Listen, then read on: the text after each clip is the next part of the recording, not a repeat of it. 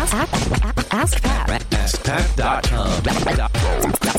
Dot com. AskPat. Hey, what's up, everybody? Pat Flynn here, and welcome to episode 782 of Ask Pat. Thank you so much for joining me today.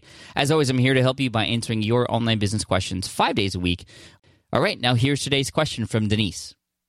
Hi, Pat. This is Denise. My question's about SEO and website redesign.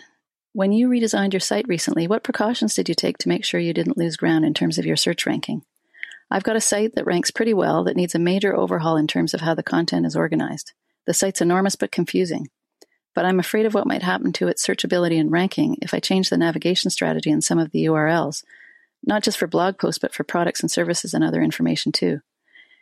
So I was wondering, did you hire experts in this area to help you, or did you follow any specific process, or did you just not worry about it? Is it something you can do something about, or is it completely out of your control anyway?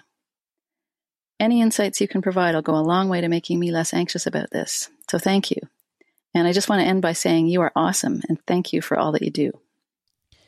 Hey, Denise, thank you so much. I appreciate this question because, as you know, I recently redesigned my website, and SEO was an important thing to think about.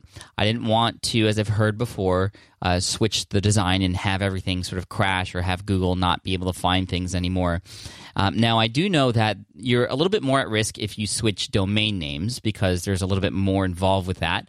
But even if you don't switch domain names, there's some things you have to look out for. And the one thing I did just to make sure everything was going to go well was to make sure that I had experts on board to make sure everything was going to be passing through the way it should. Uh, we did change a little bit of the URL structures when we began to reorganize some stuff and start to begin to create more categories and things like that.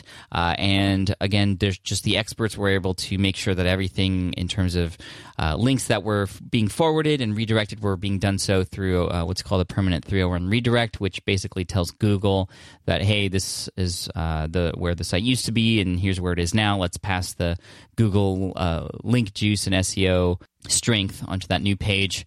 Now, the interesting thing is that every time I talk to people about site redesign and SEO specifically, they worry about, well, what would happen if I switch over and things just go wrong, right? And we, we don't want to lose our rankings. We don't want to lose the, the uh, organic, organic traffic that we have coming in. Um, but nobody ever says, what if this increases my search engine rankings? what if I switch over and all of a sudden a whole influx of people are now able to find me? And this is what can happen depending on how your website is set up right now. So a lot of times you're going to see uh, weird patterns happening in Google after you switch over. It's them trying to figure out what's going on. So don't be alarmed if you all of a sudden start to see some drops in your traffic and rankings right away. Give it a week after you switch over, if you do, Denise, uh, to sort of settle. And you're going to find uh, that in most cases, that if it's done right, even if it drops a little bit, it's going to come back and come back even higher. And you may potentially get more traffic and more long tail keywords being found, more uh, and higher rankings for certain keywords that are important to you. And you may even start ranking for keywords that you never knew even uh, that were important to you. Um, so, the best advice I can give you is if you have an established website and you want to really make sure that in the site redesign that things are are, are going to straight up continue to work for you. Uh, you want to make sure that the URLs are all passing uh, through if you are changing the URLs. If the URLs stay the same, you, there's really nothing else you have to worry about.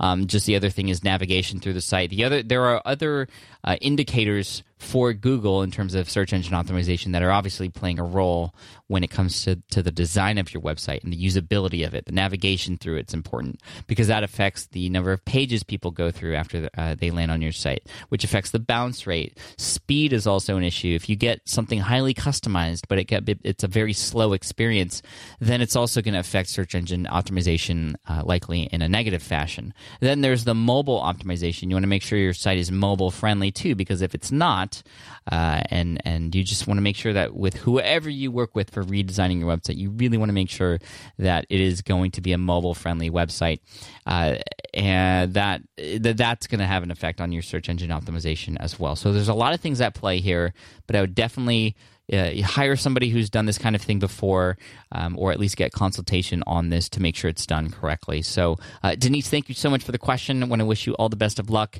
And uh, yeah, thank you so much. So, I want to send you an Ask Pat t shirt for having your question featured here on the show. And for those of you listening, if you have a question that you'd like potentially featured here on the show as well, head on over to askpat.com and you can ask right there on that page.